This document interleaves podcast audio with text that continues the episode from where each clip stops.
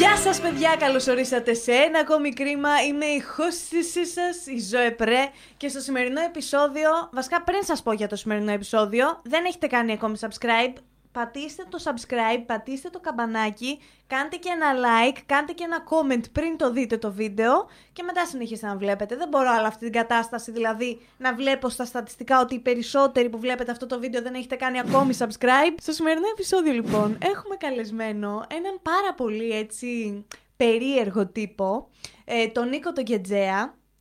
Γεια σου Νίκο. Γεια σου ζωή. Ο Νίκος ο Κετζέας τι κάνει στη ζωή του; Είναι οργανωτής παραγωγής. Είναι μουσικός.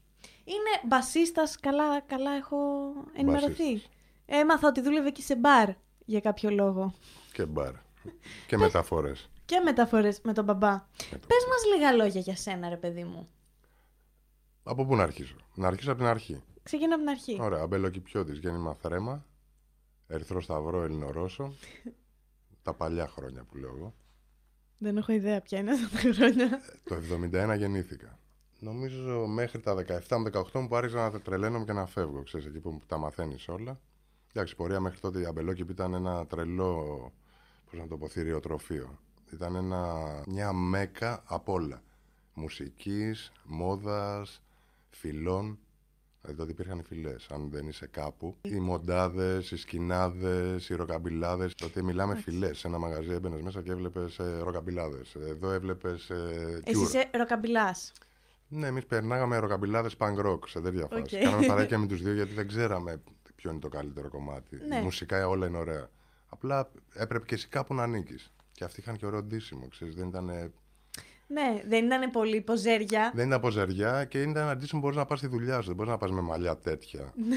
Α πούμε ξαφνικά το πρωί Ενώ βαμμένος. με το τέτοιο. Ναι, το κοκοράκι, ξέρεις, είναι διαφορετικά περνάει. Είναι και παλιά αναφορά. Ωραία. Πώς λέγεται το συγκρότημα που είσαι τώρα; Γενικά, αν έχεις ενεργά, αν είσαι Ναι, ενεργό σε... έχω. Έχω τους Rockin' Bones οι οποίοι είναι, κλείνουμε 30 χρόνια φέτος. Δεν είσαι τόσο χρόνο εσύ. Δεν έχω φτάσει ακόμα. Αλήθεια. Το Και συγκρότημά αυτό- σου είναι Το μεγαλύτερο λέω από και με μένα. χαροποιεί γιατί να σου πω. Γιατί περάσαν πάρα πολλά.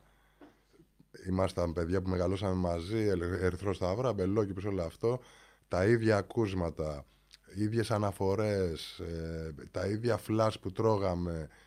Νομίζω ότι μεγαλώνοντας και κοιτάζοντας αυτά τα παιδιά δίπλα σου, πενηντάριδες όλοι τώρα όπως συζητάς, ε, απ' τη μία είναι ένας κακός γάμος, Ναι, κατάλαβα. Οκ. Κατάλαβες. Γιατί είναι ένας γάμος. Ποτέ ένας γάμος δεν είναι κακός. Απλά το λέμε, ξέρεις, έτσι. Γιατί α, είμαστε εμείς οι τρεις που και να μην θέλω να σε δω, κάναμε ένα break 7 χρόνια. Διαλύσαμε την μπάντα ξαφνικά. Ναι. Γιατί δεν πάει άλλο, παιδιά. Μέχρι εδώ fed up. Δεν Σας μπορούμε. έχω βαρεθεί την κρεβατομουρμούρα Το σας. ίδιο είχαν βαρεθεί και άλλοι δύο εμένα. Απλά δεν το λέγανε. Και επειδή εγώ είμαι και αυτός που θα το πει, stop. 7 χρόνια κάναμε να ξαναβρεθούμε να παίζουμε μουσική. Όχι ότι δεν μιλάγαμε. Ναι, απλά απλά- θέλαμε να πάρουμε το χρόνο μας. Και με το που ξαναβρεθήκαμε, εγώ δεν το έχω ξαναζήσει. 7 χρόνια είχαμε να βρεθούμε. Μπήκαμε Δευτέρα, 9 η ώρα στο στούντιο. 9 και 4 το παίζαμε τα κομμάτια σαν να μην είχαμε διαλύσει. Τέλειο είναι αυτό. Αυτό είναι τέλειο. Ε, γι' αυτό σου λέω ότι η μουσική είναι. Και εκεί καταλάβαμε ότι και να θέλουμε να κάνουμε κάτι άλλο. Οι τρεις μαζί κάνουμε πολύ καλά. Μόνοι μας είμαστε καλές μονάδες. Εγώ στους Blackmail, στους Last Drive και εδώ και εκεί. Αλλά οι τρεις μας είμαστε. Εσύ τώρα, στη σήμερα ημέρα, ενέτη 2021, κάνεις οργάνωση παραγωγής. Θα εξηγήσουμε σε λίγο τι είναι για τον κόσμο που δεν ξέρει, γιατί με ρωτήσατε και πάρα πολύ. Και να σου πω την αλήθεια και εγώ ακόμη δεν έχω καταλάβει ακριβώς τι κάνει ένας οργανωτής παραγωγής. Αλλά θέλουμε να μας πεις λιγάκι πώς έφτασες εκεί. Εντάξει, η, η τηλεόραση ήρθε το 89, η ιδιωτική τηλεόραση. Μέχρι τότε ήταν μόνο κρατική. Ε, τι να- μάλλον με τη μουσική ήρθαν όλα.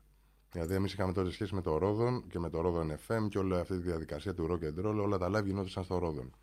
Οπότε θαμώνες εμείς. Θα μόνος, όχι σαν συγκρότημα. όχι, ακόμα τότε είμαστε στα Σπάργανα. Δηλαδή, είχαμε το συγκρότημα, αλλά φτιάχνεσαι. Δεν ξέρεις. Ήσασταν παιδάκια που λίγο το ψάχνατε. Παιδάκια που θέλανε πολλά. Νομίζαν ότι είναι, τι να σου πω τώρα, η social distortion, η μετάλλικα, οτιδήποτε κυνηγάγαμε εμείς στη ζωή μας. Χωρίς όμως να είμαστε αφελείς ότι ξέρεις κάτι, εμείς θα γίνουμε μέσα σε μια χώρα η οποία είναι λαϊκιά. Που Ναι. τραγουδώντας αγγλικά από μόνο του ήταν, ε, ξέρεις, ε, καταρακωτικό για μας. Γιατί ο ένας στους δύο δεν μιλάει για αγγλικά. Και αυτό Όντως, που ναι. λέγαμε ήταν, ε, ξέρεις, κάτι το οποίο δεν το καταλαβαίνει ο άλλος. Από τη μουσική μας έλεγε και το πώς την πιέσαι. Και... Ναι, και πορωνόντουσαν. Ακριβώς. Οπότε ήταν όλα μετριασμένα. Δεν ήμασταν ε, με μυαλά πολύ high. Ότι θα φύγουμε Λονδίνο να κάνουμε τη ζωή. Εννοείται ότι το συζητάγαμε ότι θέλουμε να παίζουμε μουσική. Ε, Ναι, μπορεί εντάξει, ενδόμηχα είναι να μην τέλειο. θέλαμε να βγάζουμε λεφτά από τη μουσική. Γιατί ξέρεις τι, φτάνοντας εδώ, τώρα βέβαια τώρα βγαίνουμε λίγο αλλού, αλλά νομίζω ότι δεν μ' αρέσει να πουλάω τη μουσική μου. Μ' αρέσει να κάνω συναυλίες, μ' αρέσει να είναι έτσι, αλλά δεν μ' αρέσει να αγοράζει ο άλλος τη μουσική μου. Μου κάνει Καταρχάς, κάπως... ήρθες και μου έφερες δώρο CD και δίσκους. Ε, εντάξει, τα ναι. πρέπει να τα άφησα μέσα όμως. μέσω μουσικής και μέσω του μπαρ που δουλεύαμε τότε, γιατί ήταν το, πώς να πω, το οικογενειακό ε, τοπικό μπαρ Ναι. στους αμπελόκηπους. Το οποίο μεγάλωνε τις γενιές. Η προηγούμενη γενιά ήταν έτσι, εμείς ήρθαμε, η- αυτή η γενιά μας έβαλε εμάς μέσα. Ε, κυνηγάγαμε τα live, βλέπουμε ότι έρχεται κάποιος για live, πάμε να κλείσουμε ένα live μαζί του. ναι. Εκεί γνωρίζουμε ένα θαμώνα. Ο οποίος ερχόταν στο μπαρ. Τα λέγαμε, αλλά δεν, δεν ξέραμε. Το διευθυντής παραγωγής τώρα είναι σαν αυτό που λες τι κάνει οργάνωση Ναι, παραγωγής. Αυτό τι είναι, τι- δεν Δηλαδή, είναι. Ε, και τι κάνεις, τι κάνω αυτό, εκείνο. Εγώ κάνω διεύθυνση, εγώ δουλεύω μεταφορές. Θέλω να φύγω, ξέρεις όλα αυτά. Έλα, εδώ ρε, εσύ είναι πολύ καλύτερα. Έτσι έμπλεξα. Έλα στην τηλεόραση λοιπόν.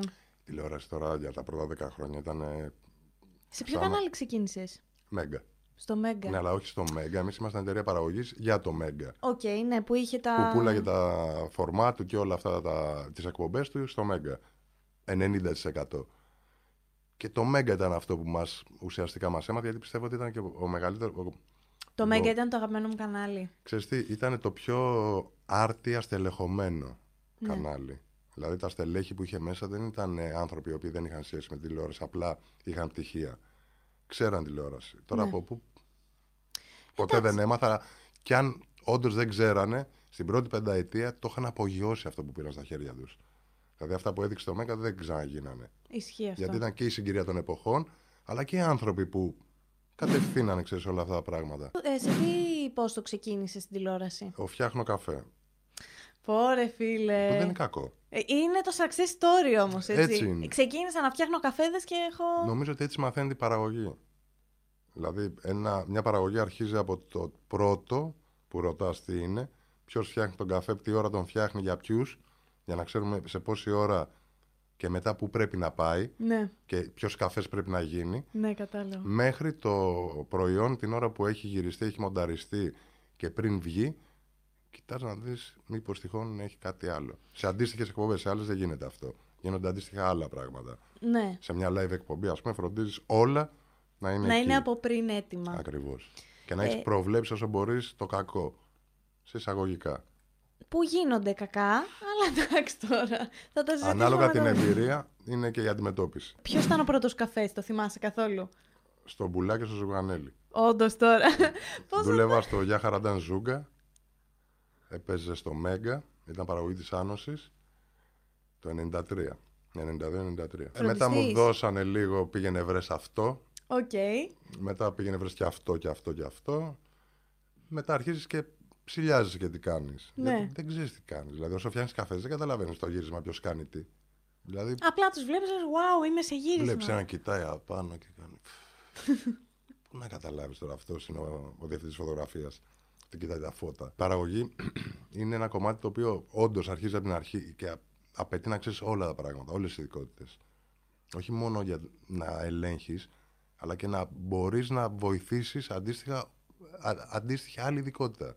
Το ότι κάνω παραγωγή δεν σημαίνει ότι δεν ξέρω τι είναι η κάμερα ή ότι δεν μπορώ να δω ένα φως και να πω αν είναι ωραίο ή όχι. Σαφέστατα μπορώ να το πω. Δεν είναι όμως η δουλειά μου. Όπως δεν θα πω ότι αυτό το φως πρέπει να αλλάξει. Θα πάω στο διευθυντή φωτογράφηση και θα πω μήπως. Ξέρεις τι, εγώ βλέπω κάτι. Μπορεί να είναι τρέλα, μπορεί να είναι το πρωί, μπορεί να είναι αυτό το φως που έρχεται από εδώ. Ναι. Αλλά οφείλω να το πω. Εδώ, σαν ε, οργανωτής παραγωγής, τι έχεις να πεις; Εδώ είναι όλα τέλεια. όλα τέλεια. Εδώ είναι μια χαρά. Εδώ είναι όλα και βορε- ε, άνετα, ε. Ε, άνετα Τα πάνω φώτα απ' είναι όλα. σωστά βαλμένα, οι κάμερες. Οι κάμερες σωστές, όλα. Θες να μας πεις λίγο τι κάνει ένας διευθυντής παραγωγής; I run the show λέγεται στα αμερικάνικα που λέμε. Οκ. Δηλαδή, οτιδήποτε έχει να γίνει με την εκπομπή, παύλα, show, παύλα, οτιδήποτε έχει να κάνει, event, αυτός που έχει τον πρώτο και τον τελευταίο λόγο, κανονικά είναι ο διευθυντής παραγωγής. Ο σκηνοθέτης, ας πούμε. Ο σκηνοθέτης έχει να κάνει την εικόνα. Όσο αφορά την οργάνωση, το, τους χρόνους, το κομμάτι του pre-production και after. Ότι θέλω αυτά τα props, θέλω τόσους θέλω κάμερα αυτό το man. σκηνικό. Θε- Γιατί ο σκηνοθέτης θα πει θέλω έξι κάμερα man. Δεν θα πάει ο σκηνοθέτης να τους βρει. Θα πρέπει να πάει Η ο... παραγωγή θα τους βρει, η παραγωγή θα τους ντυλάρει, η παραγωγή θα τους πληρώσει βάσει καθοδήγηση του σκηνοθέτη πάντα. Πολλές φορές όμως έχει και λόγο η παραγωγή σε φάση ότι αυτός είναι καλύτερος από αυτόν. Αυτό μπορεί να το κρίνει η παραγωγή από μόνη της. Ε, βέβαια. Βέβαια. Γιατί τώρα εντάξει, η τηλεόραση δεν είναι κανένας μέγα, δεν είναι Hollywood. Ναι, εντάξει. Και το Hollywood είναι τηλεόραση, άμα το δεις. Είναι κλειστός ο κύκλος, είναι πολύ λίγος ο κόσμος που δουλεύει. Πολύ μεν όσον αφορά το αριθμητικό, αλλά στους top 100 είναι αυτοί οι top 100 που δουλεύουν. Που θέλεις να δουλεύεις, ας πούμε, για να έχεις το κεφάλι σου ξέγνιαστο, επαγγελματικά τίποτα άλλο. Θες να δουλεύεις προφέ. Και αυτοί έχουν αφο- απορροφηθεί από διάφορα κανάλια και από διάφορες εταιρείες. Ναι, κατάλαβα. Οπότε είναι όλη αυτή τη στιγμή είναι ενεργεία η... Νομίζω ότι ζει τις στιγμές της αυτή τη στιγμή η τηλεόραση κάτι μεταξύ του 2000 με 2010. Ισχύει αυτό, γιατί έχει και πάρα πολλές παραγωγές. Τέτοιες τόσες και τόσο μεγάλες είχε μόνο τότε. Εσύ σε ποιες μεγάλες παραγωγές έτσι έχεις δουλέψει; Ε, εντάξει, έχω κάνει αρκετά. Έχω κάνει Survivor, έχω κάνει Masterchef Στο Μέγκα. στο Mega, Masterchef στο Star, Globetrotters, Από ταινίες έχεις κάνει, έχω ταινίες δει. έχω κάνει, ναι. Με τον Παπακαλιάτη, το ένας άλλος κόσμος. Έκανα και αυτό το ένα μέρος το 83. Έχω κάνει σχεδόν καμιά δεκαριά ταινίες είναι ουσιαστικά. Μεγάλου μήκους. Οι πιο πολλές είναι ξένες παραγωγές. Νομίζω οι 8 ήταν ε, ξένες παραγωγές. Εκτελεσμένες εδώ στην Ελλάδα. Α, κατάλαβα. Οπότε εσύ Το γραφείο βοήθησες... της παραγωγής, ας πούμε, της Νέας Υόρκης παίρνει το γραφείο παραγωγής στο αντίστοιχο της Ελλάδας που παίρνει όλη τη δουλειά το γραφείο εκτέλεσης. Τέλειο είναι αυτό. Από το να έρχονται οι ξένοι να μας παίρνουν τις δουλειές. Κοίτα, έρχεται πάντα ένα supervisor, έρχεται, έρχεται όλο το team σκηνοθετικό, όλα αυτά, φωτιστές, το ένα το άλλο. Και εσύ εκτελείς την παραγωγή σύμφωνα το, το timetable που σου δίνουν. Ότι θέλουμε να αρχίσουμε τότε και να τελειώσουμε τότε. Ποια είναι η καλύτερη φάση να κάνεις παραγωγή; Ε, ε, μεταξύ Τι θα εννοείς- προτιμούσες δηλαδή, αν είχες να διαλέξεις, πες ότι και τα τρία σου έδιναν τα ίδια λεφτά και την ίδια σιγουριά, τι θα διάλεγες; Νομίζω ότι θα έκανα κινηματογράφο και κάποια στιγμή θα έκανα και μόνος μου, κατάλαβες. Κάτι θα οργάνωνα. Είναι κάτι άλλο. Είναι, δηλαδή, όποιος δεν έχει μπλέξει με κινηματογράφο, αυτό που λέω ότι στη μοντέρνα τηλεόραση, άμα κοιτάξεις γύρω σου, αυτή την εποχή που μιλάμε τώρα, και ρωτήσεις, έχεις κάνει κινηματογράφο; Και μπορεί να είναι και σε πολύ ψηλό βάθμι ξέρεις, θέση. Το οποίο το θεωρώ πολύ κακό. Γιατί εκεί φαίνεται η τηλεόραση είναι ένας μικρός κινηματογράφος. Πολύ καλό αυτό που είπα για τηλεόραση, αλλά τέλος πάντων. Πολύ, όντως, κα- με καλά λόγια μιλάς. Ναι. Αλλά είναι μια μικρογραφία. Χωρίς αυτό το. Πώς να το πω, αυτή τη μαγεία του κινηματογράφου. Που πεθαίνεις για το πλάνο, για να δεις αυτό το frame. Ισχύει Μόνο αυτό εκεί που μπορείς να το λες. πάθεις. Εγώ γέλαγα πριν δουλέψω, ήμουν φάση. Εντάξει, μωρέ. Έλα τώρα, τι θα κάνουμε. Μου το λέγανε, ας πούμε, άνθρωποι που ανατριχιάζανε για αυτό το frame. Τελικά το βλέπω. Ξέρεις, μπαίνεις, ξε- μπαίνεις μέσα ε, και λες αυτή είναι η δουλειά μου τελικά. Ρε, εσύ, ναι. Είναι πιο απαιτητικός ο κινηματογράφος από όλα τα άλλα; Ναι, γιατί δεν μπορείς να, κάνεις, δεν μπορείς να πεις, ξέρεις, ε, να το αναβάλω, Ναι. πάω για αύριο.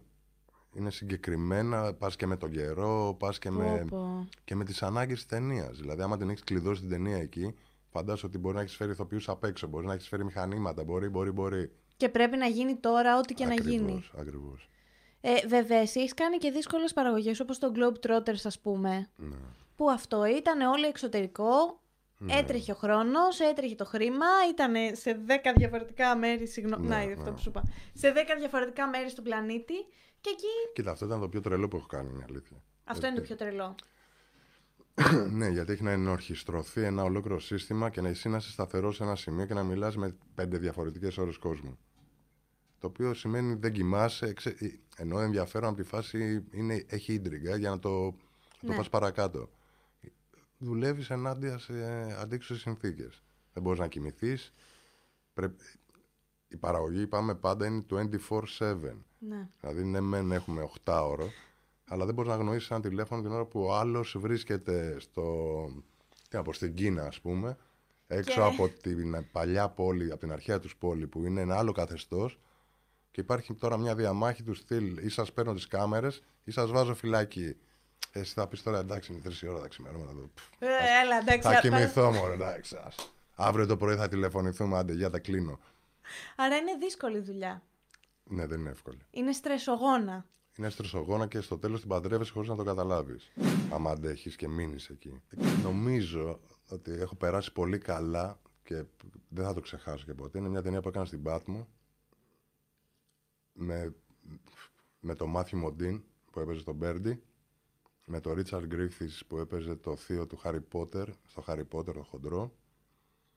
Ε, ο Γκρίφθις ήταν φοβερό άτομο. Δηλαδή, ε, Άγγλος μέχρι αηδίας, το χιούμορ του φοβερό. δε- φο- ε, Είναι από αυτό που λες, θα κάθομαι δίπλα του, δεν θα μιλάω και θα τον ακούω να λέει ατάκες, να μιλάει.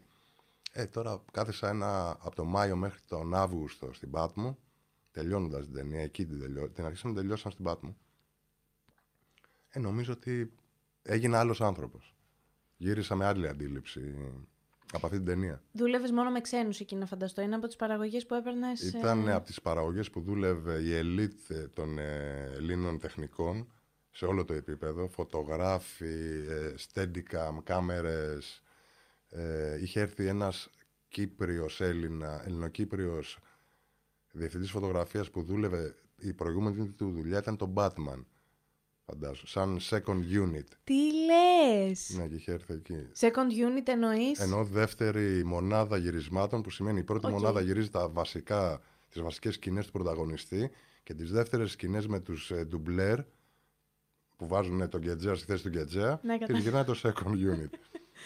ε, δεν, είναι, δι- ξέρεις, δεν είναι μικρή θέση να είσαι second unit την ώρα που καταστρέφεις πέντε Ναι. Panavision κάμερες εκεί που πέφτει ο πύργος. Ξέρεις, έτσι παρουσιάστηκε. Το οποίο που second unit στον Batman.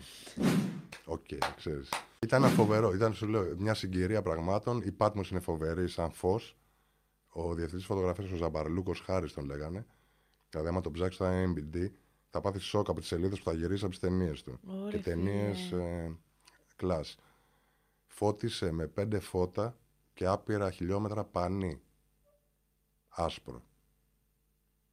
Πού είναι ο ήλιος, εδώ. Εντάξει, να πω κάτι, το θαυμάζω πάρα πολύ αυτό. Μπράβο. Εγώ δύο φώτα έχω Ε, και δεν καλύτερη- ξέρω πού να τα, να τα δείξω για να και φωτιστούμε. με τέτοια φώτα, φαντάζω, κάναμε ταινί- τέτοια φώτα. Σαπίλα. Ε, ε, όχι σαπίλα. Ε, αυτά είναι λίγο σαπίλα. Μικρά Α, οκ. ε, πάνινα φώτα, τα οποία τα χρησιμοποιούσα μόνο για τις βραδινές σκηνές. Το πρωί μόνο με σεντόνια και φως ημέρας. Εμένα γενικά δεν μου άρεσε ο Παπακαλιάτης. Αλλά αυτή την ταινία την ερωτεύτηκα από το πρώτο μέχρι το τελευταίο δευτερόλεπτο. Είχε πάρα Και πολύ εγώ. ωραία σκηνοθεσία. Είχε ωραίο storyline, είχε ωραία Ωραία locations. φωτογραφία. Ωραία location. Πολύ ωραία location. Και ήμουν σε φάση, Δεν το πιστεύω ότι έχω τρελαθεί με ταινία του Παπακαλιάτη έτσι. Ε, εγώ δεν τον, δεν τον ήξερα. Τον είδα να δουλεύει και είπα, φίλε, respect. Που Τρελά. σπάνια το λέω, ναι. Τελείωνε γύρισμα 16 ώρες και πήγαινε στο μοντάζ. Και την άλλη μέρα το πρωί, μετά από 5 ώρες που είχαμε όρντινο, ήταν εκεί. Αρρώστενε ρε παιδί μου με το πλάνο του. Δηλαδή, πολύ ε, απαιτητικό σε αυτό που θέλει, αλλά να, βλέπεις την ταινία του. ναι, όντως. Έτσι Εγώ, απλά. τρελάθηκα, μα εγώ τρελάθηκα που ήμουν σε φάση, Έλα μωρέ, θα πάω και να δω εκεί η Παπακαλιάτη. ελίτ του, του κινηματογράφου. Φαίνεται, αυτό Δηλαδή, φαίνεται. και ο φωτογράφος φοβερός, ο Δράκος. Οπότε και οι κάμερες όλα, όλα ήταν... Ε, η χειρότερη δουλειά που έχεις κάνει και ε, βρίζεις την ώρα και τη στιγμή, αν μπορείς να το πεις. Εντάξει, δεν νομίζω ότι υπάρχει. Λες ψέματα. Ναι, εντάξει, ναι, λέω. Νομίζω ότι αυτή η δουλειά η οποία μας έβγαλε τα άντερα ήταν στο Μέγκα πάλι. Λεγόταν ε, 400 χιλιόμετρα περπατώντας. Νομίζω έτσι ήταν. Ήταν 11 υπέρβαροι ή 16, δεν θυμάμαι. Γελάς καθόλου. Πραγματικά ήταν μια παραγωγή που περπατήσαμε. Αρχίσαμε από την Πάργα. Αποκλείεται αυτό Πρόσεξε. που λες. Από την Πάργα. Κόψαμε από τη μία πλευρά την Ελλάδα και πήγαμε, βγήκαμε στη Νέα Αγχίαλο, στο Βόλο. Είναι 400 χιλιόμετρα ακριβώς. Περπατώ... Εσωτερικά, περπατώντας. Μέρες. Δεν το έχω δει αυτό. Ήταν Γιατί ένα δεν το έχω δει; καραβάνι, 16 αυτοκινούμενα, φορτηγό με το φαγητό μας, ένα Ωρε ε, φορτηγό φίλε. μεταφορών, ε, τρία τζιπ ήταν σαν να. Πώς βλέπεις το Mad Max που πηγαίνει ένα καραβάνι. Πρώτα βγαίναν οι υπέρβαροι 20 χιλιόμετρα την ημέρα. Να σου πω κάτι. Και το κάνανε όμως. Αν το κάνανε, υπήρχε στιγμές που φτάναν πολύ πιο γρήγορα από ό,τι τους περιμέναμε, να ξέρεις. Να ρωτήσω κάτι. Εσείς που κοιμόσασταν; Στείναμε σκηνέ και στα αυτοκινούμενα. Και οι άνθρωποι αυτοί. Και αυτοί και οι εμείς. συμμετέχοντες; Η παραγωγή στο χώμα, μην το συζητάς. Πόρε, φίλε. Στο χώμα και για γερτήριο. Ε, όικ, δεν ξέρω αν ξέρεις πώς γίνεται. Τέσσερις η ώρα το γερτήριο και μία η ώρα το βράδυ πάμε για ύπνο. Πέρασες δύσκολα δηλαδή σε αυτό; Όλοι.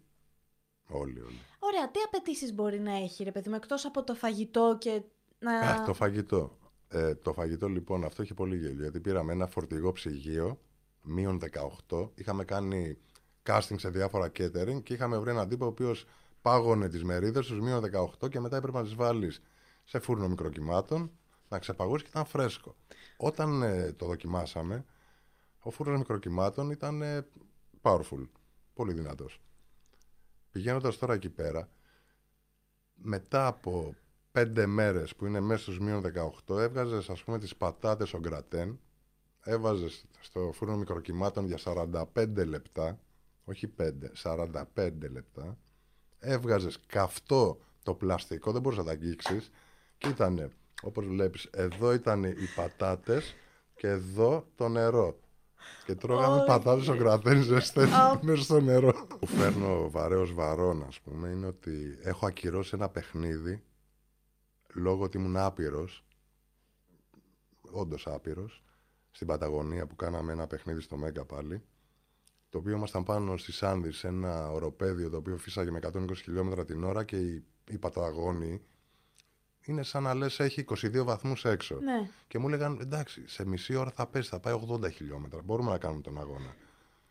Ε, και εκεί πέρα πραγματικά τα χρειάστηκα και τον ακύρωσα. Ε, εντάξει, τώρα μετά η, η όλη κατάσταση είναι λίγο τρελή να σου, να σου δείχνουμε το δάχτυλο η παραγωγή του στυλ, ότι χάνουμε λεφτά και όλο αυτό. Ναι, ρε, εσύ, αλλά είσαι στην Παταγωνία με 120 χιλιόμετρα, Ναι. δηλαδή. Ε, κοίτα, μπορεί να μας βλέπανε ακόμα σαν αγάλματα εκεί πάνω στο ροπέδιο και να λένε Αυτοί οι Έλληνες ήρθαν το 11 να κάνουν κάποιο παιχνίδι. Άρα πρέπει να εμπιστεύεσαι πάρα πολύ τον κόσμο που έχεις από κάτω σου για να πετύχει. είναι ομαδικό το παιχνίδι. Δεν είναι ένας. Τι διαλέγεις στην ομάδα σου; Έχεις, εσύ συγκεκριμένα έχεις την πολυτέλεια να διαλέξεις αυτούς που θα έχεις από κάτω σου; Αυτό είναι ωραίο που είπες τώρα, ναι. Δεν έχεις πολύ πολυτέλεια, όχι. Δεν έχεις πολύ πολυτέλεια γιατί υπάρχει κόσμος που έχει μείνει από άλλη δουλειά, που απορροφιέται συνήθως. Μια καλή ομάδα που έχεις διαλέξει εσύ λειτουργεί για πάντα και είναι συμπαγής και είναι ξέρεις, ακέραιη και μ, δεν μπορεί να τη χτυπήσει και κανένας. Αυτά δεν υπάρχουν και πια. Όσο μπορούμε το κάνουμε. Γιατί βασίζομαι στην ομάδα. Είναι η δουλειά που Ναι. ο διευθυντής παραγωγής είναι ο άνθρωπος που θα, θα με αφήσει να κάτσω σπίτι μου, π.χ. Αν αισθανθώ την ανάγκη ότι τρελάθηκα αυτό, κάνει ό,τι κάνω. Απλά δεν έχει το call. Πρέπει να με πάρει τηλέφωνο να πει: Οκ, μίλησα με τον Κεντζέα. Είμαστε οκ, Πάμε. πάμε. Ε, ο πιο σημαντικός άνθρωπος σε μια παραγωγή εκτός από το διευθυντή παραγωγής ας πούμε ή τον οργανωτή ή από κάτω η βοηθητική; Ποιος πιστεύεις ότι είναι που λες αυτός είναι που το, το κρατάει όλο πάνω του. Αυτός που κρατάει τους παρουσιαστές χάει. Ναι. Τελικά. Αυτός που έχει αυτή τη μαγική ξέρεις, ε, κατάσταση στα χέρια του που να τους έχει πάντα, γιατί οι παρουσιαστές είναι. Δεν ξέρεις με τι μπλέκεις. Δεν λέω ότι είναι καλό ή κακό, απλά όταν εκτίθεσαι, ο καθένας εκτίθεται διαφορετικά και φοβάται διαφορετικά. Αλλού η ανασφάλεια είναι μηδέν, αλλού η ανασφάλεια είναι. Ναι. Βέβαια σαν παραγωγή προστατεύετε τα άτομα τα οποία Ε, πρέπει. προσπαθείτε. Εντάξει, είναι, εγώ το θεωρώ πάρα πολύ δύσκολο αυτό γιατί... Κοίτα, υπάρχουν στιγμές που θες να το πνίξεις. Ναι, Η καλύτερη σχέση είναι να το πεις για μένα. ναι. ότι με έχεις φτάσει μέχρι εδώ. Κάνε ένα φρένο, πάω να κάπνεις ένα τσιγάρο, ξανάρχομαι τα λέμε. Η κακή σχέση είναι να μην το πεις, να φορτώνεις και μετά να λες πίσω από την πλάτη του. Ναι, κατάλαβα. Κατάλαβες. Που δεν Ε, είναι καλό. Σου έχει τύχει ποτέ είτε παρουσιαστής είτε ηθοποιός που να έχει βαρέσει εκείνη την ώρα τρέλα και να είσαι σε φάση ότι προσπαθείς να τον ε, κοντρο... να τον... Τι λέξη ψάχνω; Το έχω σημειώσει κάπου. Να τον κουμαντάρεις εσύ χωρίς να χάνεις την ψυχραιμία σου; Πολλές φορές. Κάθε μέρα. Σχεδόν ε, σε κάθε γύρισμα γίνεται αυτό. Γιατί έχει να κάνει με την, την εκείνη την ώρα ανασφάλεια. που υπάρχει. Ή με το αντίστοιχο πράγμα που ξέρεις τι άνθρωποι είμαστε. Μπορεί να έρχομαι από το σπίτι μου και να, να έχω μαλώσει με τη γυναίκα μου ή να ε, έχω χτυπήσει ο σκύλος μου. Και η, η δουλειά είναι τόσο απαιτητική για πρόσωποι που δεν ζυγίζει αυτά. Δηλαδή, εγώ έκανα πρεμιέρα φέτος, ας πούμε, με την Ναταλία και είχε πεθάνει ο σκύλος μου χθες. Δηλαδή, όσο και αν ακούγεται, είσαι ζώο, τι να έκανα. Ξέρεις. Απ' τη μία ήταν και λίγο αγχολητικό. Ότι, ε, ότι πρέπει να κάνω ξεχάστηκες κάτι λίγο. γρήγορα, γιατί αλλιώς θα τρελαθώ, θα αυτοκτονήσω. Απ' την άλλη έλεγα, μα είναι δυνατόν ας πούμε, να δουλεύω. Και... Είναι δυνατόν να ε, αναγκάστηκαν να έρθουν. Ναι, ναι. Αλλά. Ναι, είναι αυτό που σου λέω στο τέλος. Γίνεσαι, μπαίνεις μέσα, η δουλειά μπαίνει μέσα σου, εσύ μπαίνεις μέσα στη δουλειά. Γίνεσαι λίγο άκαρδος. Ναι, γίνεσαι λίγο. Ναι, και τους- ξέρεις, τι, η δουλειά δεν έχει καρδιά. Δεν έχει συνέστημα. Έλα ρε, Είναι- μιλάμε για τέχνη σε πολλά εισαγωγικά. Όχι τηλεόραση. Κοίτα, πιστεύω ότι ένας διευθυντής παραγωγής δεν μπορεί να έχει... Θέλουμε να το θεωρούμε τέχνη. Ναι. Δεν, Καλά, η ξέρω, τηλεόραση, δεν ναι. ξέρω αν είναι κινηματογράφος. Είναι τέχνη κινηματογράφος. Στην τηλεόραση είναι λίγο πιο 9 με 5 που λέω εγώ. Ό,τι ώρα πήγε 5 και να λοιπόν παιδιά τα λέμε αύριο το πρωί. Ε, Αυτό δεν θα το δεις στην τέχνη. Δεν θα ρωτήσει κανείς την ώρα. Δεν θα Ναι. παίζεις μουσική και θα πεις λοιπόν παιδιά 6 και 4 πρέπει να πάω. Ισχύει αυτό που λες πάρα πολύ όμως. Είναι. Το έχουμε, ε, και το έχουμε κάνει και το έχουμε υπερβεί αυτό που λέω. Δηλαδή υπήρξαν περιόδοι στη ζωή μας και με τα συγκροτήματα και με όλο αυτό που κοιτάγαμε και την ώρα. Άλλες εποχές. Αλλά Ναι. αν όντως αισθάνεσαι τέχνη, δεν θα κοιτάξεις τώρα τι ώρα είναι. Μπορεί να ξημεροβραδιαστείς, να περάσεις, να μην, να μην φας, να μην πεις νερό, να μην καπνίσεις, να, να μην κάνεις βασικές ανάγκες. Να είσαι κουρασμένος. Να... μην- Δεν είσαι κουρασμένος καταρχήν. Εμείς πηγαίναμε, θυμάμαι, τελείωνε η δουλειά 10 η ώρα και είχαμε 11 με μία πρόβα. 90s. Τέσσερις φορές την εβδομάδα. Ε, δεν πήγαμε κουρασμένοι, θυμάμαι ποτέ. Και το Και βλέπατε το σαν- μία γινόταν τρεις. Και τρεις ώρα ήμασταν στην πλατεία Μαβίλη για να φάμε ένα σάντουιτς για να πάμε το πρωί για δουλειά. Γινόταν ένας κύκλος που έλεγες. Γουστάρω πάρα πολύ. Δεν θα κοιμηθούμε ποτέ, λέγαμε. Κάπως έτσι πάει. Και τώρα είσαι σε φάση πότε θα κοιμηθώ; ναι, τώρα θέλεις και λίγο ξεκούραση. Εγώ προσωπικά θέλω. Ναι. Ε, λόγω ηλικίας ή λόγω της δουλειάς; μην μη μου ήρθε κάτι στο κεφάλι. Όχι και, εντάξει, δε- είπαμε 50 χρονών και Ναι. ηλικίας και παιδιών. Έχω δύο παιδιά, δύο αγόρια. Αλήθεια! Δεν το, αυτό δεν το ξέρω. Αυτό δεν το ήξερα. Ήξερα ότι είσαι παντρεμένος όμως. Είμαι παντρεμένος από το 11. Έχω δύο παιδιά, ένα 9χρονο και ένα 3χρονο. Έλα ρε. Τορπίλες, συμμορία. Τι να σου πω τώρα. Το ξύλο πέφτει βροχή στο σπίτι. Σπασμένα παιχνίδια, σπασμένα iPad. Είναι και τα δύο αγόρια. Μουσική παίζουμε. Παίζουν και τα μικρά. Παίζει ο μεγάλος βιολίο 9χρονο. Έλα ρε, Ξεκάρφωτο. τρελό. Καθόλου ξεκάρφωτο. Τρελό. Ναι, μην δεν είχα βιολί στο σπίτι, όλα τα άλλα μπορεί να τα έχω. ναι, αλήθεια σου λέω. Κάποτε, επειδή έκανα και τις επαναστάσεις μου πολύ άγρια και είμαι, νομίζω, έβγαλα τη μόδα του πάω για τσιγάρα στην τηλεόραση. Ναι. γιατί έφυγα από μια εταιρεία πηγαίνοντας για τσιγάρα και με είδα μετά από πέντε χρόνια. Και αυτό δεν στο χειμώνα. Πόσο τέλειο είναι αυτό. Όντως. Απ' τη μία είναι τέλειο. Δίνεις Πραγματικά. ιδέες τώρα να ξέρεις. Όντως, έφυγα μπροστά στα μάτια όλων. Μάζεψα αφήσεις. Έκανα ε, όλη την κατάσταση. Άνοιξα σιρτάρι. Άδειασα στην τσάντα μου τα πράγματά μου. Αυτά. Ξαναρώτησα. Θες κάτι να σου πάρω από το περίπτερο; Α, ήταν τύπου... Ε, ήμουνα πια μέχρι εδώ. Δηλαδή είχα πάθει ξέρεις, νευρικό κλονισμό. Υπάρχει κάτι που δεν έχεις κάνει. Και θα Στο, σου έλειπε. στο φάσμα αυτό θα ήθελα να κάνω ένα road ε, documentary. Ντο- Ντοκιμαντέρ. όντως. Ντοκιμαντέρ δρόμου, ναι. Αυτό θα είναι τέλειο. Έχω κάνει ντοκιμαντέρ και έχω κάνει και ενδιαφέροντα. Απλά θέλω να φύγω πολύ καιρό ε, με ένα σκοπό, ένα, ντο- να, να ζεις, ξέρεις, μέρα με τη μέρα το πλάνο σου, το, το σχέδιό σου. Ε, αυτό με ενδιαφέρει πια. Είμαι και της φυγής, όπως καταλαβαίνεις. Ναι, αλλά να σου πω κάτι. Από ό,τι έχω καταλάβει, εσένα σε ενδιαφέρει πολύ πιο πολύ το καλλιτεχνικό κομμάτι από το... Από τα κουτάκια, ρε παιδί μου, από το οργα- να το οργανώσω. Είμαι ο χειρότερος με τα κουτάκια, να σου πω την αλήθεια. Τα ξέρω, δεν τα αγαπάω. Μπορώ να τα χειριστώ και να τα διαχειριστώ, αλλά δεν μπορώ να το κάνω αυτό. Δεν, θέλω να ασχολούμαι με αυτό, όντως να έχει μια καλή τεχνία μέσα, να έχει μια, μια ουσία. Γιατί Το αλλιώς... χρήμα δεν έχει ουσία. Το χρήμα είναι. ε, Το πήρα, το τρώω, το. Ξέρεις, όσο, για να κάνω λίγο καλύτερη τη ζωή μου, στην καλύτερη περίπτωση, ή για να κάνω πολύ χειρότερη τη ζωή μου, στη χειρότερη περίπτωση. Δηλαδή το βάζω γιατί δένομαι με το αμάξι, με τη μηχανή, με το μέταλλο, με το έτσι. Με... Ναι, δεν είναι έτσι. Ο καπιταλισμός γενικά δεν έχει ό,τι καλύτερο. Δεν ξέρω τώρα αν είναι καπιταλισμός όντως και αυτό. Έχει να κάνει με τον καπιταλισμό γιατί η ζωή μας ουσιαστικά τι είναι, να δουλεύουμε, να βγάζουμε λεφτά, να ζήσουμε. Είναι άμεσα συνδεδεμένο. Ναι, να βγάλουμε λεφτά, να ζήσουμε, μετά να έχουμε και τις ευχαριστήσεις μας. Αν ήταν το να ζήσουμε και να κάνουμε καλύτερη τη ζωή μας, μακάρι να ήταν αυτός ο καπιταλισμός.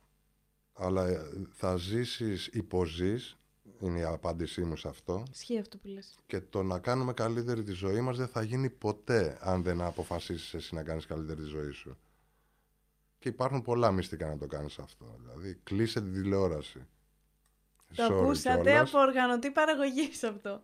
Ναι, εντάξει, τώρα τι να σου πω, ψέματα. Δεν, δεν κάνει καλό. Δεν έχει κάτι ουσιώδες να σου... Είναι μια δουλειά η οποία απλά προβάλλεται και εσύ βλέπεις δουλειά κατά τη δικιά μου. Να σου πω όμως κάτι.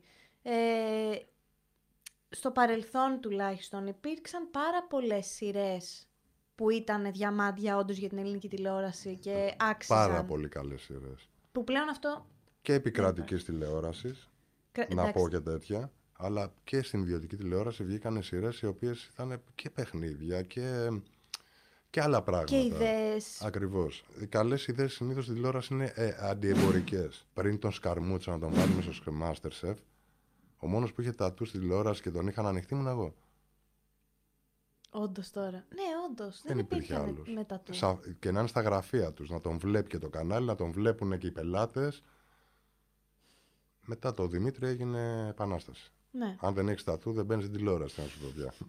Δείξε με το τατού σου να σου πω. Είναι ανάλογα το που. Εντάξει, ναι. ναι. Αν είσαι μάγειρας, σίγουρα πρέπει να έχεις τατουάζ. Πριν γνωρίσω την ιδιότητά σου ως οργανωτής παραγωγής, ε, σε είχα δει στα υπέροχα πλάσματα, σαν ηθοποιό, σαν τον Νίκο το Σπανακόπιτα. Αυτό, ναι, όντως. Θέλω να μου πεις... Ρε, να σου πω κάτι. Νομίζω για μένα μου έχεις πει τόσα πολλά πράγματα. Εμένα βλέπεις ο ενθουσιασμό μου. είναι για αυτό το ρόλο που έχεις κάνει. Ε, Καταρχάς, πώς προέκυψε από τη στιγμή που δεν είχες καμία σχέση με το acting; Κοίτα, ήμασταν στην ίδια εταιρεία καταρχήν. Είμαστε η ίδια εταιρεία παραγωγής που έκανε όλα αυτά ε, τη Μυρτό Κοντοβά που το κάνει, που το έγραφε, ήταν φίλη μου γιατί είχαμε συνεργαστεί σε άλλα παιχνίδια μαζί. Τότε έψαχνε ένα ρόλο που να είναι κόντρα. Να βρει έναν. να είναι ε, αντρουά, να φαίνεται άντρας, να μιλάει μπάσα όπως εγώ, ναι. να μην έχεις ενδοιασμό ότι μπορεί να είναι γκέι. Ναι, να φαίνεται καρα straight, ρε παιδί μου. Μέχρι αηδίας, ας πούμε, ναι. γραφικός ε, straight, ξέρεις. Ναι. Αλλά να παίξει τον γκέι. Εντάξει, νομίζω ότι για μένα ήταν μια... Εγώ εκεί ενθουσιάστηκα πάρα πολύ, γιατί πρώτη, πρώτη φορά είδα... Το... Ναι, μπράβο, ήταν από τις πρώτες σειρές που είδα στρε... ε, γκέι ζευγάρι να είναι normal. Να είναι normal και να μην είναι αυτό το γραφικό το έλα αγάπη μου τι κάνεις που το κοροϊδεύει πάρα πολύ η ελληνική τηλεόραση και το βλέπουμε σαν καρικατούρα. Κοίτα, οι πρώτες ερωτήσεις που έκανα στη Μερτό είναι ότι αν με θες να παίξω με ύφος και ναι. προφορά ε, αυτό είναι τώρα γραφικό. Θα είναι αυτό που κοροϊδεύουμε και ναι. λέμε, ξέρω εγώ, καμιά φορά έλα μωρέ. Ναι. Ε, αυτός λέω δεν θα είμαι εγώ τώρα. Αν θέλει, λέω να είμαι εγώ. Αλλά να αισθάνομαι ότι έχω γκόμενο τον Πυρπασόπουλο, μάλλον του λέω γίνεται. Α το κάνουμε πείραμα. Ήταν τέλειο, πραγματικά. Κοίτα, δέσαμε καλά. Με βοήθησε ο Γιώργος πολύ. Είναι η πρώτη φορά που βρέθηκα μπροστά από τις κάμερε. Σοβαρά μπροστά από τις κάμερες, ναι. γιατί έχω ξαναβρεθεί, αλλά περάσματα αυτό. Α, κατάλαβα. Ναι. Ε, και όλα τα παιδιά. Ήταν η παρέα που βοήθησε γιατί γουστάρανε. Δεν με είδανε σαν εχθρό ότι είμαι ένας μη ηθοποιός που κάνει τον ηθοποιό. Ναι. Ε, πέρασα φανταστικά.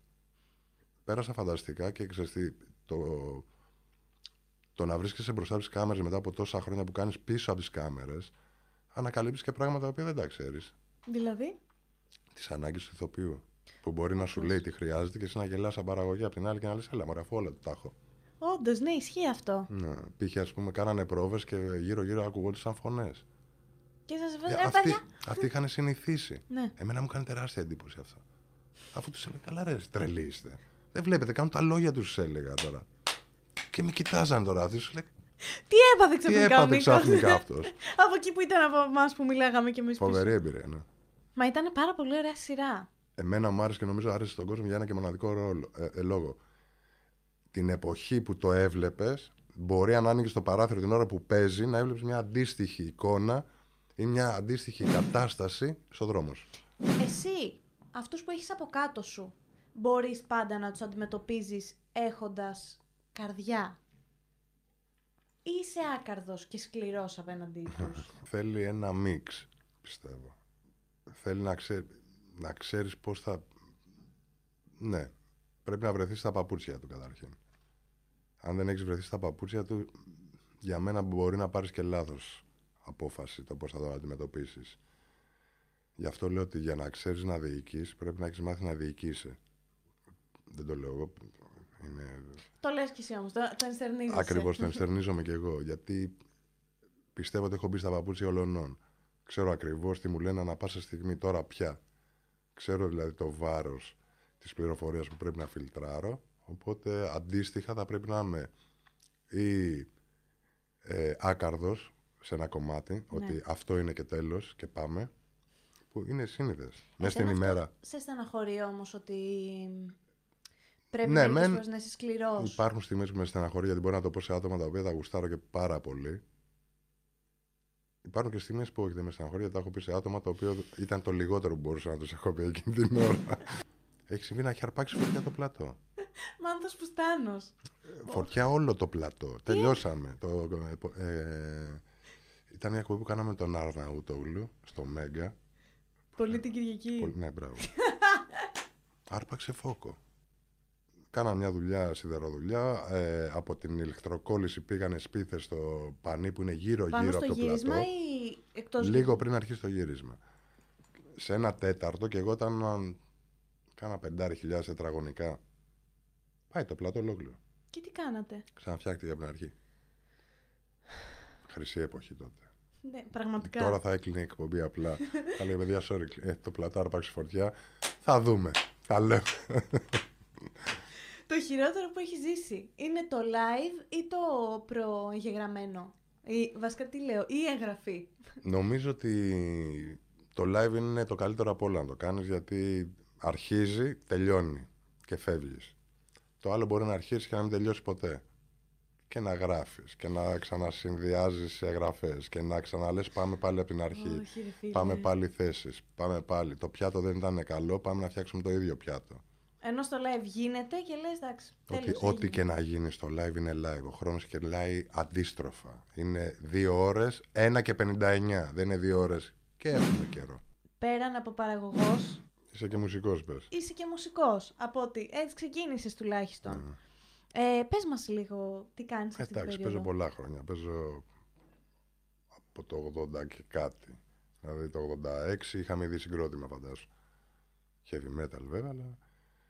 Ε, και πιο σοβαρά νομίζω από το 90 και μετά. Πιο σοβαρά δηλαδή, που καταλάβαμε τι θέλουμε να παίζουμε και τι όργανα, γιατί τότε αλλάξαμε και 30 όργανα ο καθένας. Συγγνώμη, εσύ μπάσο παίζεις. Παίζω μπάσο, ναι. Παίζω μπάσο, κοντραμπάσο.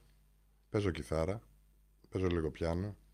Ε, Γενικά ό,τι πιάσω θα το παίξω όπως καταλαβαίνεις. Οκ, Τώρα κατάλαβα. μπορεί να ακούγεται λίγο, αλλά ε, μπορώ να. Γιατί περνάω πολύ καιρό στα στούντιο, μου αρέσουν τα όργανα. Παίρνω όργανα χωρίς να ξέρω να παίζω, οπότε τα έχω στο σπίτι μου. Ακούστηκε πολλά σε αυτό το παίρνω όργανα.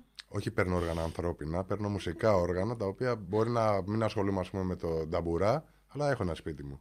Α, και μπορεί... Θα το πιάσω κάποια στιγμή, Ναι. ξέρεις.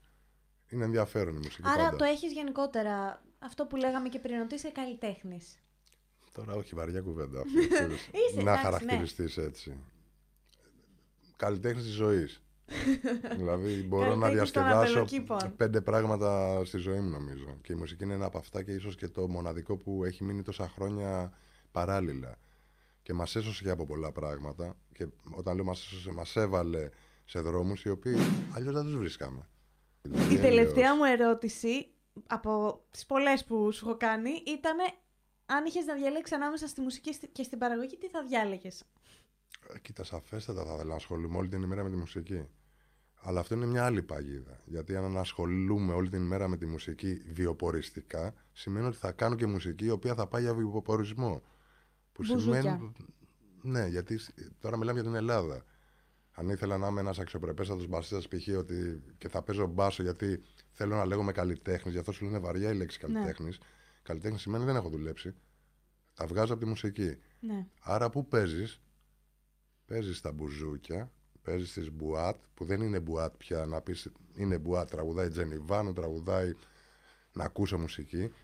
και αναγκαστικά παίζει στο Ηλία Ρίχτο που λέω εγώ. Δεν ξέρω αν την έχεις δει την ταινία. Ε, Έχω παίξει δύο φορές, αλλά για να δω πώς είναι. Όχι Ναι. ότι θα το έκανα ποτέ. Άρα δεν είναι ότι αν σου δίνανε πολλά λεφτά θα. Όχι μόνο, δεν είναι μουσική αυτό. Δεν, δεν, δεν φτιάχνεις τη μουσική σου. Συμφωνώ. Και η μουσική είναι να δημιουργεί, δεν είναι να παίζω μόνο τη μουσική των άλλων. Είναι και να μάθω από τη μουσική που έκανες εσύ, αλλά πάνω στη δική σου μουσική θα φτιάξω τη δική μου. Άρα σου αρέσει να παίζεις, να γράφεις; Κοίτα, το γράψιμο είναι το καλύτερο απ' όλα. Και το γράψιμο το ομαδικό, όταν γράφουμε μαζί όλοι στο στούντιο, είναι αυτή τη στιγμή που λες δεν κερδίζεται, ρε παιδί μου. Δεν είναι. Δεν πληρώνεται. Πόσα λεφτά θες να μου δώσεις; Δεν υπάρχει. Ναι. Κόψε μου ένα τσέκ, ας πούμε. Έχουμε κώδικα. Μάθαμε να, να γράφουμε μαζί. Οπότε μόνος μου θα γράψω το μόνος μου. Χρειάζομαι το δικό σου, χρειάζομαι και το δικό του. Κλαπ. Ναι, Ω, οπότε τι ωραία είναι σαν να μαγεία. δένεται. Άρα από ό,τι έχω καταλάβει, η ερωτά σου είναι το πρώτο συγκρότημα κιόλας. Ναι. Δεν Ε, σε ναι. είδα να μιλάς τόση ώρα έτσι για τους blackmail. Όχι, είναι, ξέρεις τι, κάθε, Ω, να ακούνε blackmail. Να Κάθε γράψουν από κάτω, συγκρότημα γιατί δεν μιλάει έχει, έτσι. έχει το δικό του. Η Rock Bones είναι αυτό που εμείς είναι δικό μας. Είναι δικό μου κομμάτι. Είναι, δηλαδή το νιώθεις ότι είναι, Είναι η απάνω ψυχή μου. σου Είναι η μέσα. ψυχή μου. Ε, Το, το νιώσαμε, το φτιάξαμε, το κάναμε μπάντα, το κάναμε 30 χρόνια. Το οποίο δεν πιστεύαμε ποτέ. Λέγαμε που κάναμε πλάκες, φαντάσου. Όλα τα υπόλοιπα τι είναι; Είναι το πλήρωμα ότι οι Rockin' Bones μας έδωσαν το βήμα να πάμε. Κυνηγάγαμε τους Last Drive. Εγώ ξαφνικά έγινα τον μπάσο το Last Drive. Τα ακουστικά σετ, το πλαϊνό μπάσο του Αλέξη. Ο Αλέξης έγινε ο μέντορας της μπάντας μας. Οι Blackmail ήρθαν από τους Last Drive. Δηλαδή όλα είναι πληρώματα. Άλλες μουσικές που θέλω να παίξω. Γι' αυτό Ναι, και βρίσκομαι. Κατάλαβες. Δηλαδή με τις Bones δεν μπορώ να παίξω dark ε, έτσι. Ναι. Θέλω να παίζω μόνο punk. Πώς να σου το πω. Είναι Ναι, μια, κατάλαβα. μια τρέλα τέτοια. Να σε ρωτήσω κάτι. Ισχύει αυτό που λένε για τους μπασίστες; Ότι είναι τα καλύτερα παιδιά. Α, οκ. Άλλα έχουμε ακούσει. Ε, Τι, τι, τι. Δεν υπάρχει ψέμα. Το έχεις ακούσει από κιθαρίστα αυτό ή από τραγουδιστή. Ένα από τα δύο. Δηλαδή και τα δύο ψώνια είναι που θέλουν να βγουν μπροστά. Γυρίζεται μια σκηνή και λέει ο σκηνοθέτης, ξέρεις κάτι. Δεν βγαίνει έτσι με τίποτα. Δεν βγαίνει όπως το είχαμε στο μυαλό μας. Το, μπορεί να το αλλάξετε όλο τελευταία στιγμή; Ε, αυτό νομίζω ότι θα κάνει μόνο ο συγχωρεμένος Αγγελόπουλος. Θα έχει κάνει. Στην Ελλάδα. Έξω δεν ξέρω πώς λειτουργούν. Αλλά δεν νομίζω ότι θα κάψεις χιλιόμετρα φιλμ να γυρίσεις μια σκηνή. Τώρα βέβαια δεν είναι φιλμ, αλλά το ίδιο είναι το άγχος. Έχεις δουλέψει με φιλμ. Ναι. Είναι μεγάλος. Στον ελληνικό κινηματογράφο έχεις δει πολλές φορές κάτι μπουμ που παίζουν. Αυτό ξέρεις γιατί είναι. Γιατί μάλλον δεν είχαν κάνει πρόβα. Γιατί η πρόβα γινόταν με τη διευθυντή φωτογραφίας που έφτιαχνε τα φώτα αντίστοιχα με το boom. Γιατί όλοι λένε Α, ο, κα- ο Μπούμαν βάζει το boom. Ο Μπούμαν βάζει το boom εκεί που πρέπει, αλλά δεν ήταν ο Δουφού να δει, γιατί εκεί πέρα γινόταν η πρόβα live. Και έλεγε, «Οπ, εκεί πάει. Άρα το φως εκείνο θα το βγάλω από εκεί. Κατα- Είναι άγχος. Να σου πω Από κάτι. μόνο του. Για μένα, από ό,τι έχω δει, το, η πιο δύσκολη δουλειά είναι του διευθυντή φωτογραφίας. Και πιο μαγεία όμως τελικά στην τηλεόραση. Ναι. Και δεν, παντού. δεν του φαίνεται ρε, εσύ, ότι το φως είναι τόσο σημαντικό και λες εντάξει θέλεις ένα καλό εικονολήπτη με μια καλή κάμερα. Είναι σαν τη μουσική. Είναι κάτι που δεν μπορείς να το πιάσεις, αλλά μπορείς να το αισθανθείς. Το βλέπεις και λες, τι φως είναι αυτό. Και βλέπεις Ναι. μια άλλο και λες, τι είναι αυτό; Είναι δύο διαφορετικές αντιδράσεις, με αλλά την από το ίδια φως. κάμερα, ο ίδιος εικονολήπτης, Α, αν μπράβο. τα φώτα είναι χάλια, Έτσι. τραβάει η μούφα. Ακριβώς. Πάμε σε ερωτήσεις που έχει κάνει το κοινό για σένα. Ε, και δεν πάμε. Πάμε σε ερωτήσεις και μετά. Έχει και κοινό. Πόσες ώρες δουλεύεις είναι η πρώτη ερώτηση; Ε, εντάξει, δεν δουλεύω όπως δούλευα παλιά. Μην φανταστείς. Αλλά είναι, είναι 7 μέρες την εβδομάδα. Έστω και από λίγες ώρες. Δευτέρα, Τρίτη συνήθως έχω ρεπό, αλλά δεν παίζει. Οπότε θα περάσω ένα δύο ώρο, τρίωρο. Μετά Τετάρτη, Κυριακή. Έχω φύγει Δευτέρα από, το γη- από το σπίτι, τα λέμε το απόγευμα και έχω έρθει Τετάρτη βράδυ. Πόρε φίλε. Και όχι μία και δύο. Τα Masterchef, ας πούμε, έτσι ήταν. Το πρώτο ιδίως και το δεύτερο στο Mega ήταν ε, σαν να πήρες ένα χάπι και ξύπνησες μετά από δύο χρόνια. Όταν δούλευες στο Survivor, είχες πάει εκεί, Στον Παναμά. Στον Παναμά τότε το, το πρώτο ήταν αυτό. Ήταν το τρίτο του Mega. Και το τελευταίο κανονικό survivor μετά τα πήρε ο Τούρκος. Α, οκ. Ήταν το Ελλάδα-Τουρκία αυτό. Α, ναι, όντως. Να σε ρωτήσω κάτι. Εκεί είχε τεράστια δυσκολία να φανταστώ με τους παίκτες που ναι. έπρεπε να εμβολιαστούν, να πάρουν... Εδώ εμβολιαστήκαμε όλοι σαν γίδια που λέω εγώ. Φάγαμε καμιά δεκαριά εμβόλια ο καθένας. Ε, δεν ήταν έτσι τώρα, μην φανταστείς με τέτοιες συγκυρίες όπως είναι ο κορονοϊός και αυτά. Την πρώτη μέρα που κάναμε το landing που λέμε, το βράδυ πήγα και πήρα ένα μπέχτη και τον διώξαμε. Ήταν ένας μάγειρας, ο οποίος έσφαξε ένα γλάρο να τον φάνε. Και η εικόνα ήταν, ο μάγειρας ήταν από αυτή την πλευρά που έσφαζε το γλάρο και ήταν 20 παίχτες απέναντι, οι οποίοι ρουλιάζανε. Πάρτε το μαχαίρι από τα χέρια του, θα μας φάξει. Και αυτός έλεγε, ρε εσείς θα φάμε ένα γλάρο σήμερα. Εντάξει. Μα τι ρωτάω. Δεν περιμένω αυτέ τι απαντήσεις. Τι να σου πω. Και ήρθαν τα πλάνα το βράδυ κατά τις 9 εκεί.